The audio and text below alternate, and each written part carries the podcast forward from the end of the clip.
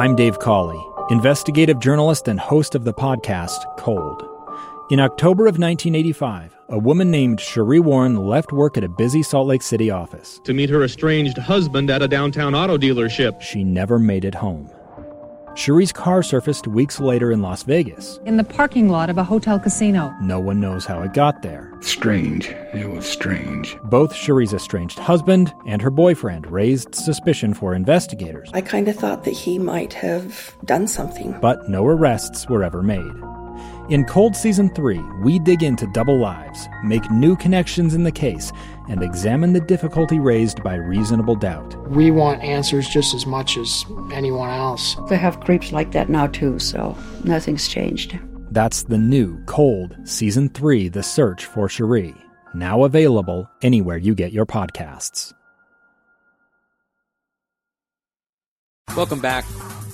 I'm Lee Lonsberry. Final hour of today's episode of Live Mike. We've covered a lot of ground today, and I'm grateful to you for listening through it all. We talked about the fourth of July weekend. I hope yours was enjoyable. I hope, too, that regardless of where you stand on the political spectrum, that you were able to, at least in part, hear, of, hear some of the president's address from South Dakota as he spoke at Mount Rushmore. I, I know that he's a divisive guy, the president, President Trump. I know that it is very difficult for some to uh, listen to anything the president has to say and find, uh, you know, reason to to be encouraged. But one of the one of the things that I have tried to do, and this is just me, you know, take this for what you will, over the past number of years, is to try to segment the behavior of individuals and look at things uh, uh, out of any type of Uh, much broader context. Now, context is, of course, important. I'm not saying that we ignore context. But there is a reality where an individual can do something on one day with which you disagree greatly, and then on the next day do something which uh, you have the capacity to agree with wholeheartedly. You get that? I'd invite you to make your way over to the Lee Lonsberry Facebook page. On there, uh, producer Amy has just now posted the transcript of the remarks delivered by the president. Read them. Now, why do I ask you to read them? Well, because if you are someone who finds the, the president to be uh, discouraging and divisive, it may help to read the words uh, and not hear them spoken by the president, because I think maybe what you'll find there is something pretty encouraging. A great defense of America and her history and her future. I think you'll find that in the transcript of the remarks delivered by the president at Mount Rushmore over the weekend, Friday night. Anyway, uh, what I'm talking to you now is, uh, actually, we're going to stick to the topic of President Trump, but we're going to move away from uh, what got me very excited uh, and now move towards something uh, which the president has done, or at least said, which does discourage me a little bit. All right. It goes back to June thirtieth, and it's a tweet. The president uh, shared the following tweet. I will veto the defense authorization bill if the Elizabeth Warren amendment, which will lead to the renaming, plus other bad things, of Fort Bragg, Fort Robert E. Lee, and many other military bases from which we won two world wars in this bill, is in this bill. Uh, I'll admit I did omit uh, I did omit the, the nickname the president uh, has given to Elizabeth Warren. You know, he calls her Pocahontas. Uh, I'm not too comfortable with that. Uh, I do not excuse uh, Elizabeth Warren's, uh, you know, claim you know, that she uh, came from Native American stock, but I don't think we need to be uh, calling anyone Pocahontas. Anyway, the threat, very simply, is that if the N D A A, the National Defense Authorization Act, if that ultimately makes its way through the House and the Senate and onto the desk of the president, if it includes an amendment where U S military installations must be uh, renamed, or at least a study undertaken to ultimately move towards the renaming of these installations, the president has threatened to veto that. In fact, uh, that is a drum he's been beating for some time. It was White House Press Secretary Kayleigh McEnany not that long ago uh, where she was discussing the president's view on renaming military bases. The president will not be signing legislation that renames America's forts. Um, it's important to note, you know, Fort Bragg, for example, it's one of the largest military installations. It's home to tens of thousands of brave American soldiers. And when you think of Fort Bragg, we think of the brave soldiers that deployed from there. Uh, we think of all five World War Two airborne divisions, the eighty-second, the one hundred first, the eleventh, the thirteenth, and the seventeenth, all trained at Fort Bragg. Uh, the five hundred fifty-fifth Parachute Infantry Battalion, this was the first Black Parachute Battalion trained at this fort. Uh, we must recognize the sacrifices made by these men and women, some of whom saw Fort Bragg for the last time before they went overseas. And um, we've got to think of the Fort Bragg soldiers that have led humanitarian option, operations like in Hurricane Katrina um, and the earthquake in Haiti. Um, we've got to honor what has happened there, not rename it. So that is an absolute non-starter for the president. Now, the House Armed Services Committee has voted to make this Pentagon, or to, to force the Pentagon to rename these Confederate bases in a year, the Confederate named bases at Fort Bragg, uh, Fort Lee. In the president's tweet there, he referred to it as Fort Robert E. Lee. That is in error. It is Fort Lee. Uh, it's not Fort Robert E. Lee, but that's uh, semantics. Anyway, the House has passed this, or the House Armed Services Committee, rather, has passed this. The highest of likelihoods is that it will make it to the president's desk with this provision included. Senate Minority Leader Chuck Schumer on Tuesday of last week said uh, as much. I dare President Trump to veto the bill over Confederate base naming. It's in the bill. It has bipartisan support. It will stay in the bill. So I agree with everything he just said except for one point. I do not dare the president to do anything. And Chuck Schumer, Senator Schumer, I think knows better. I think he is looking for a fight on this issue. He is looking uh, to stain the office of the presidency, specifically, specifically uh, Donald Trump right now. Because, again, as we'll hear in just a moment from a Republican senator, while many do disagree with this, the Defense Authorization Act, which is essentially the first step towards securing the Department of Defense's budget, the Pentagon's budget, you know, w- which includes things uh, much more varied than this. You know, this has to do with compensating our soldiers and airmen and Marines, members of the Coast Guard. It has to do with uh, funding the programs which keep all of those fighting men and women supplied with the tools they use to ensure domestic tranquility and American peace. If the president were to veto this N D A A, the National Defense Authorization Act, he would also uh, be vetoing all of those other measures. Chuck Schumer's daring him to do that. I don't like that. I don't like that. But I also don't think that this is a hill on which we should die, so to speak. Senator Joni Ernst said yesterday on C N N's State of the Union that President Trump, in fact, should sign the defense policy bill. Well, I would love that that he would sign the bill and move forward, but absolutely, we have to have the discussions. We have to do that. And if that's what will help, if we can all, all get together as stakeholders, then I think it's the right thing to do. Now, don't tell anyone, but once a law is passed, it can be changed. You know, it can be changed.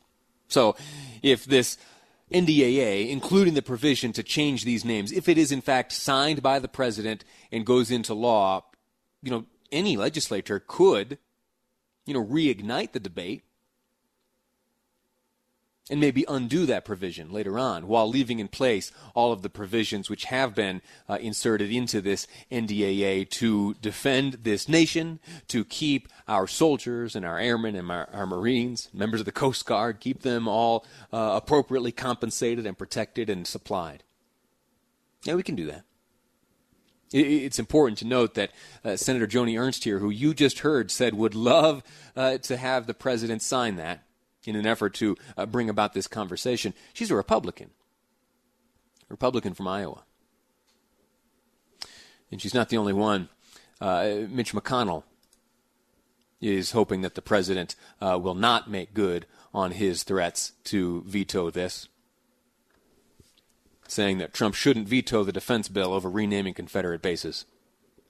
If he were to do so, it would mean the loss of many uh, good and important programs, or at least uh, put in their way stumbling blocks, including a number of projects important here in the state of Utah. A number of provisions have been inserted into the N D A A, which is on its way to the president's desk, uh, which would have great benefit to the state of Utah. Utah's only representation on an Armed Services Committee is outgoing Congressman Rob Bishop, who worked very hard on these provisions. He's going to join me next and talk about what is contained in this bill, in this piece of funding legislation, which is so good for Utah. That is ahead on Live Mike. I'm Lee Lonsberry, and this is K S L News Radio. I'm Dave Cawley, investigative journalist and host of the podcast Cold. Don't miss Cold's new Season three, where I look into the unsolved disappearance of Cherie Warren, a woman last seen leaving her job at a Salt Lake City office in nineteen eighty-five. Police cast suspicion on Cherie's estranged husband and boyfriend, but never made any arrests or recovered Cherie's remains. Find Cold Season three, The Search for Cherie, anywhere you get your podcasts. Welcome back to Live Mike. I'm Lee Lonsberry. You heard that story there in the newscast, and you've heard it a few times about the uh, the Frederick Douglass statue, which was vandalized in Rochester, New York. I don't talk much about where I came from or where I grew up, but uh, because I feel like it takes away from my Utah bona fides. uh, but I, I was raised, uh, I did a good portion of my growing up uh, right near that statue, as a matter of fact, uh, in a small town just outside of Rochester, New York. And if I'm honest, my dad uh, raised us, uh, praising the good work of Frederick Douglass, a man who was ultimately laid to rest not far from where I grew up. And it was uh, Frederick Douglass, again, who offered the dedicatory remarks at that Emancipation statue there in Washington, D C, who now so many would like to see torn down. I have a great affection for Frederick Douglass and all he accomplished, and I uh, so enjoy reading Uh, his newspaper publications, his biographies, and his speeches. There's a lot to learn from that man, and to learn today that his statue's been toppled. Uh, it's a heartbreaking thing. Whoever did that, shame on them. Anyway, we've been talking here at length about the National Defense Authorization Act. It is a big piece of legislation that leads to uh, the funding of the Pentagon's operations. In there as well Uh, is funding and certain provisions which impact uh, other aspects of national defense, uh, not just what comes from the Pentagon, but what happens here in the state of Utah. And outgoing Congressman Rob Bishop, who uh, I'll point out is Utah's only representation on an Armed Services Committee, uh, he was responsible for a number of provisions which have been included in this bill, in particular uh, some funding for the ground-based strategic Uh, d- deterrent. That's uh, uh, we'll get into those details in a second, but essentially uh, it's one-third of the nuclear triad. It is a big deal. Uh, joining me now is Congressman Bishop. Sir, how are you? Well, it's good to talk to you again. Yeah, likewise. It's been too long. All right, let's not let so much time pass before, before uh, you and I connect. Uh, tell me w- what it means uh, to have passed some of these provisions you were able to include in the N D A A. Well, not just what we were able to get in there, because there's some there's some really significant things for Hill Air Force Base and for the civilian workforce that is up there. Uh, we got uh, three or four major provisions in there, but it was the manner in which we got them in. Uh, I didn't. None of them were. All of them were controversial, but all of them we worked through the system in a bipartisan way. Basically, got them en bloc without any dissension for any of these major issues that we had. And that's what, to me, is, is really exciting, that we were able to get a whole bunch of stuff that helps Utah, and we did it working efficiently and effectively and bipartisanly. And I, I kind of like that approach to it.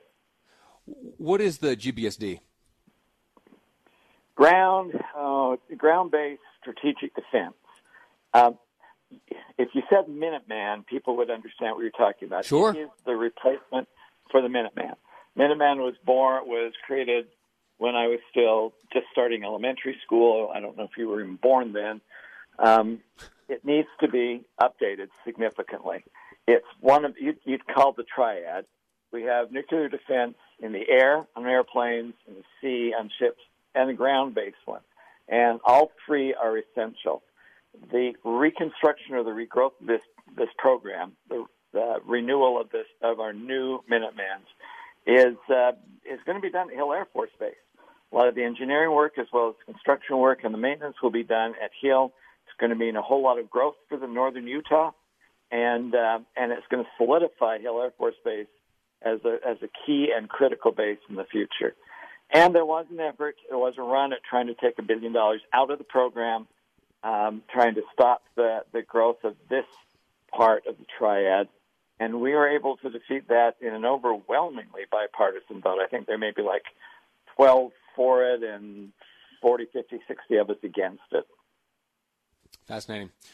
Uh, and, and it's not just it's not just good for Utah. It's not just these four thousand uh, some odd jobs. It's not just the the new construction, not only of the facility to support this uh, leg of the triad, uh, or the construction which uh, will be required because of all these new uh, jobs. I think of uh, U D O T projects and probably some new schools. Uh, but but this this new ground-based strategic deterrent is is absolutely crucial to, to national defense. It is essential. I mean, if if we could pass an amendment to tell the Chinese and the Russians to quit building their offensive weapons, we wouldn't need this. But since we can't and we don't and we won't, we have to have this as a defense for the United States. And if you have a strong defense and the, uh, and the rest of the world knows about it, the chances of them trying to attack us is minimized. So this is essential. And what most people don't realize is this uh, this This ground-based deterrent actually has two components to it. One is the missile, the, the armament that fires, and the other the armament, and then the other is the missile that delivers it. And actually, the efforts that were done in the committee to try and defund this only tried to defund the delivery system, not the armament system, which would mean it would be even worse because the armament portion would continue on, the missile would lag behind, and you need to coordinate those two to make sure that you have a system that works and functions and does well. So that's why this was this was such a big deal that we were able to make sure that it was uh, it was protected in in this year's N D A A. I'm sure there's going to be an effort to try it on the floor. I don't think that's going to go very far either. And then when it goes into com- conference committee between the Senate and the House, the Senate language is very much similar to ours. I expect it to be uh, to be ratified very quickly. I want to ask you about another one of these provisions as well, and it's something which dates back to the time when I was uh, working for you as a congressional staffer, and it has to do with a like a cooling off period. one hundred eighty days is required of outgoing retired veterans before they can uh, take some sort of employment. So would you explain that to us and, and, and tell us uh, how you were able to change that? Yeah, I'm actually very proud of this. Uh, Representative Lamborn, when he saw this was on the uh, en bloc amendments that were uh, unanimously approved, came over and said, did you actually get that through? This is a big deal. We have been talking about this for a long time. And we have. Originally, a long time ago, it was determined that uh, generals shouldn't be able to come up with sweetheart deals when they retire and go into the private sector, and so there had to be a six-month waiting period. Unfortunately, most of the jobs that are impacted by the one hundred eighty day are not being done by a general. They're going to be done by people who are who are staff sergeants and master sergeants, and they are the lower grade that are truly technical skills that are very necessary and needed in the military, and a retiring uh, retiring military personnel with that status could easily make a whole bunch of money on the private sector, but they have this the patriotism and desire to actually serve in the civilian workforce, and it is impossible for someone who's a master sergeant to ask them to go without money for six months before you can actually hire them back. So our depots and all of our our, uh, our our generals, all the bases, have been crying to fix this. Um, the the union in Utah has always been supportive of our efforts. They realize how important it is. The union in Washington had problems until this year. We were able to talk to them and, and work out some agreements with them in advance so that everyone really realized that this one hundred day cooling-off period only hurts people, and it hurts our ability to staff specific positions, and it hurts our ability to maintain our workforce to actually do this kind of this job. And we have been asking for it for a long time, and this time we got it done, and we got it done unanimously. This is a big deal for anyone who's trying to run a military base or run a depot and trying to move the work forward. And it really helps people who have this patriotic desire to stay working in the military side, that they don't have to sit on their on their hind on the sit out of the process and not have any money for their families for six months. It, yeah. it is it is something that has long been wanted. We also worked on locality pay, which actually hurts Hill Air Force Base and the, and the civilian workforce that's there.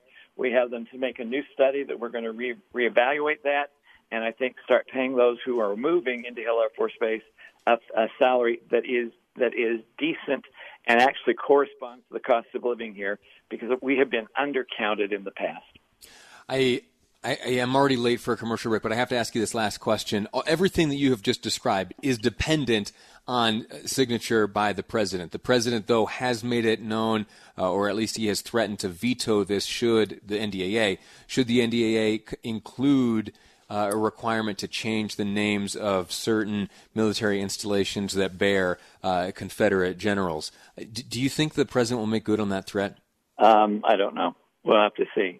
These provisions are significant, and the N D A A did not provide that provision in uh, in the committee report. So we'll see what happens.